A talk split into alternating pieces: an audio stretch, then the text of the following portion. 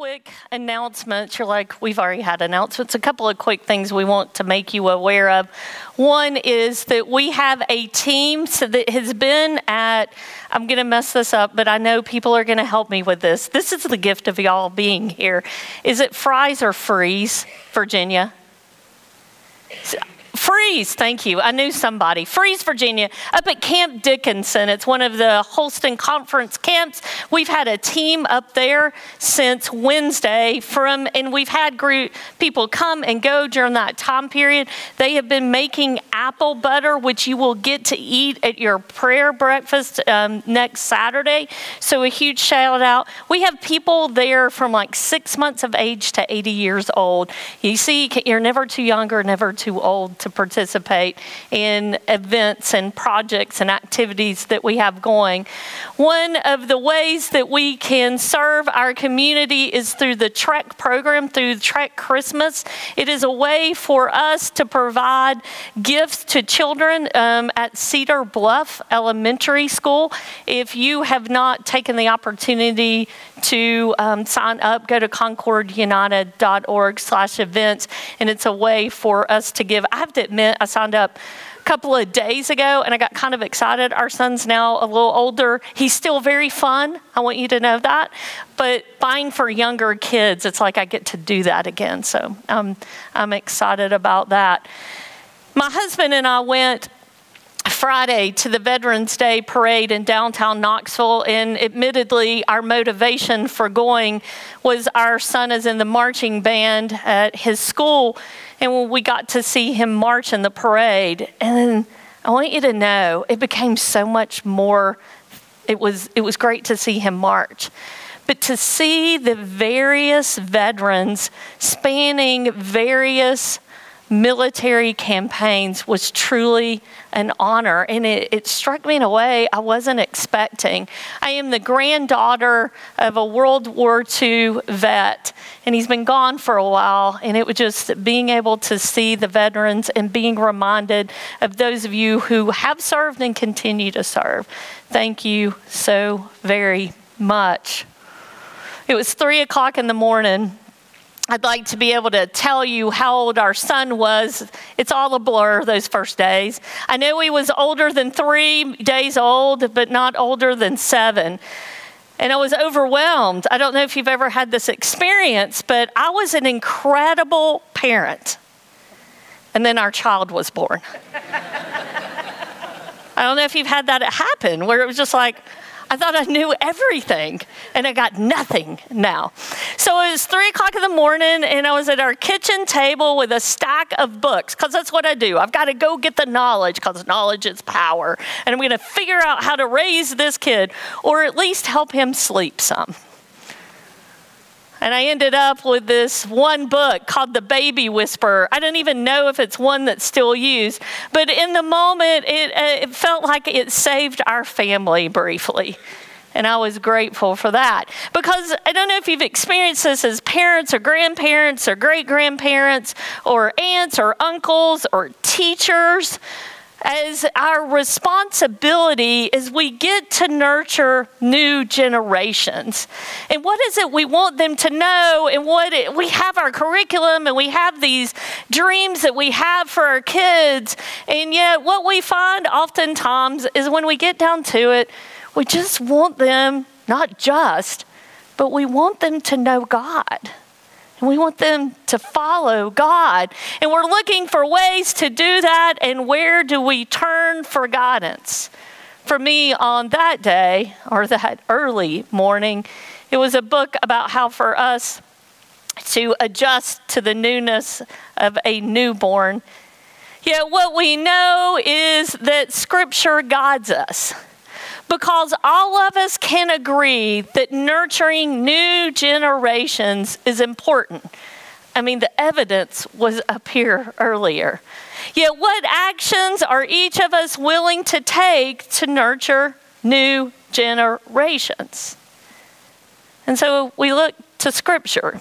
What does Scripture tell us about that? There's a book in the Bible, it's in the Old Testament, it's Proverbs, it's in the section of scripture known as wisdom literature, poetry literature. And oftentimes, what we see in Proverbs, it will give us the statement and it'll tell us of wisdom and the reward for wisdom, and then not wisdom and the punishment for wisdom. You've probably heard some of these along the way. Want to remind you to be involved with our Bible reading plan, which is at concordunited.org slash Bible, or you can get a copy at the Information Center. And this is one of the ways that we nurture new generations by our own understanding of Scripture, and we get to pass that on. Proverbs 22 6, you may have heard before. You may be familiar with the King James, ver- King James Version. It says this Train a child up in the way he should go, and when he is old, he will not depart from it. Anyone familiar with that scripture? In fact, it may have been used against you at some point. but there is such truth in it. Train up a child in the way he should go, and when he is old, he will not depart from it. What we see in the NIV version is it says this start children off on the way they should go, and even when they are old, they will not turn from it. Start children off on the way they should go, and even when they are old, they will not turn from it.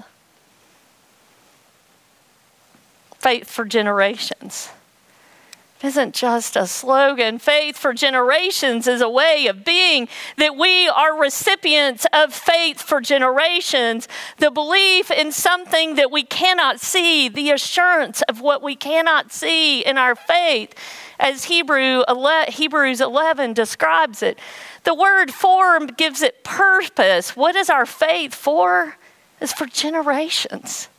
Generations being a time frame between children and their parents.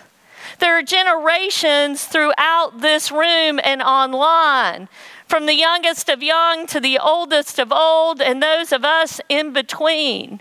We are faith for generations just as I was looking for how do we deal with what was going on with our son, just as we see what has happened here on the stage, as y'all have entrusted us with your kids and we got the opportunity to see them, that start them, that matters because how we begin matters, yet any time is a good time to start. So, who started you? Who was it that trained you up? Who was it that invested time and resources to train you up? Was it a preschool? Was it your grandparents? Was it your mom and dad, aunt or uncle? Was it your friends' parents? Who is it that started you? And who is it in our own lives that we are training up, that we are nurturing? Who are the new generations that we are nurturing? Because how we begin matters. How we start this thing, it matters. And if you're sitting here going, whoa, they're a little older than the beginning, it's not too late to start now in training up our kids in the way that they should go. And the way they should go is not some slogan. The right way is not a slogan, it's a way of being followers of Jesus Christ. In Matthew 28, we see that Jesus is about to ascend into heaven, and he tells the disciples to go, go. He didn't say stay together. And so it feels really safe. He said, go and make disciples, baptizing and teaching. Disciple is a word that we use in churches, discipleship. I don't know about you all, I don't use it a whole lot outside of the church setting. But what it means is this a disciple is a follower of Jesus Christ. I mean, it's in the Gospels, in the good news of Jesus Christ. He asks the disciples, he commands, follow me. And so we follow Jesus. That is what we are called to do. We are called to follow Jesus, and a disciple is someone who discipleship is a state of a disciple, of being a disciple. We use a phrase here, you may say it's a slogan share Christ, serve others, and grow in faith. That isn't just a slogan. That is the core of the good news of Jesus Christ. That we are to share Christ. We are to talk about what Jesus has done and is doing in our lives. That we are to serve others. It's, a, it's love. Jesus said, Love others. Love. And grow in faith. The Bible reading plan, every time we mention that, is not because we've forgotten about it. It's because it's a way for us to grow in faith through scripture, through prayer, through small groups. That's how, how we train up kids is we first of all got to know what it is we're training them on. We can't take someone a place we've never been. We, our own discipleship journey is critical. It's not a slogan. It's about following Christ and the significance of in imparting that knowledge and experience. Like those kids that were up here that are amongst us, that, that is evidence of what we are tasked with doing train up. Lead them in the way that they are to go. And the results, it tells us, it tells us what the results are, that they'll not turn from it. There are times, I mean, I, am saying, I'll speak on behalf of myself, but I don't know about y'all. There were days I am confident that my parents thought I'd turned. And yet, here we are the results are worth the effort because the results are faith for generations. My maternal grandfather died when I was three years old. I don't really remember him. My paternal grandfather died when I was 41. He was 91 years of age. He was the, one of the most amazing people I have ever known. He was really an unassuming man, he didn't talk much. I know, you're wondering. I didn't get that from him. He was a World War II vet.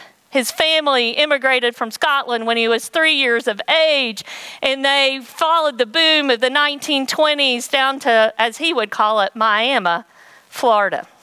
And that's where he grew up during the Great Depression. Granddaddy was diagnosed the Monday uh, before Thanksgiving in 2011 with stage four stomach cancer. And I'll be honest, we struggled because he was just such an active guy. To watch him in those last weeks was just really hard because that wasn't who he was. And yet we had these beautiful conversations that I would have missed if it had been sudden.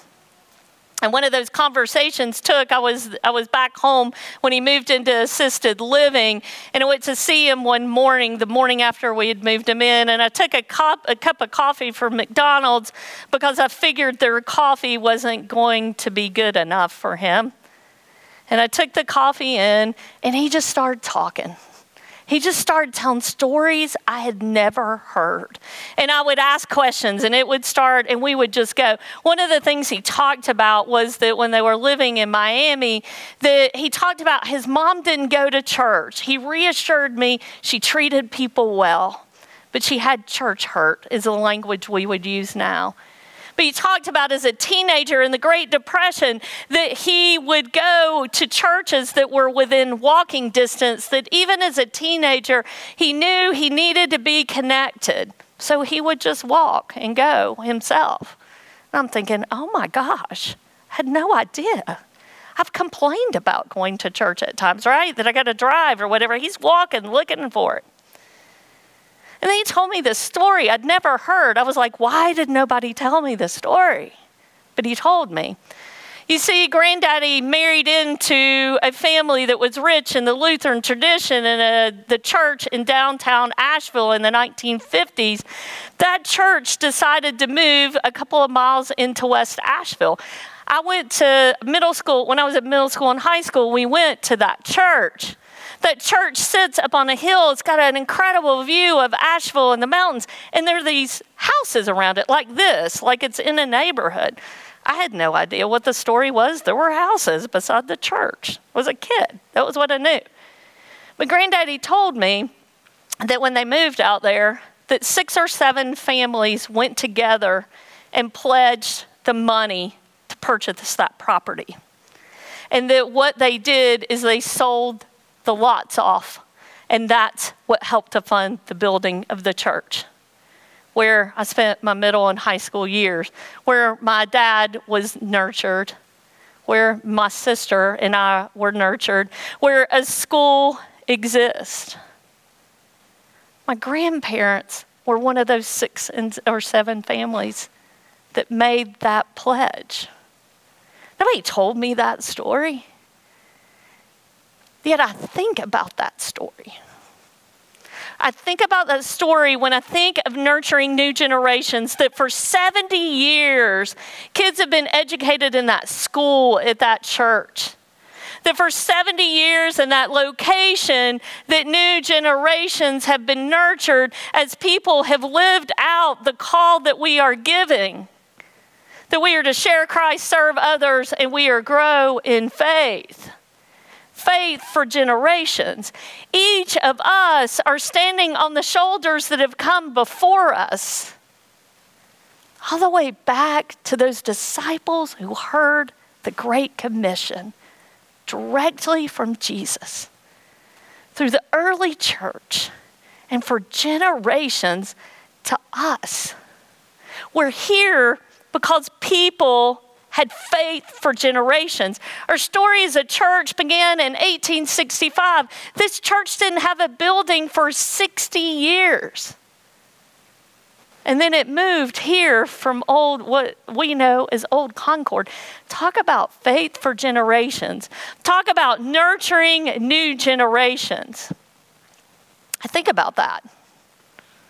When I think about what it is we do day in and day out, my own journey as I seek to share Christ, serve others, and grow in faith. And as we think about the vows that Laura and Jeff took, that many of us have taken about committing our prayers, our presence, our gifts, our service, and our witness to God. This isn't just something else we do, you all. It's a part of who we are. And the preschoolers remind us of the significance of starting children off on the way that they should go and the result of that and our responsibility in that. And I think about that. It's each and every one of ours. I don't know about you all, but I want to be found faithful to God in all circumstances and how we choose to live this out. One day at a time, one moment at a time. Faith for generations. Let us pray. O oh Lord, our rock and our redeemer, thank you, Lord, for those who have gone before us, for those who have been in circumstances beyond anything I could imagine, and they stayed faithful and faithful for generations.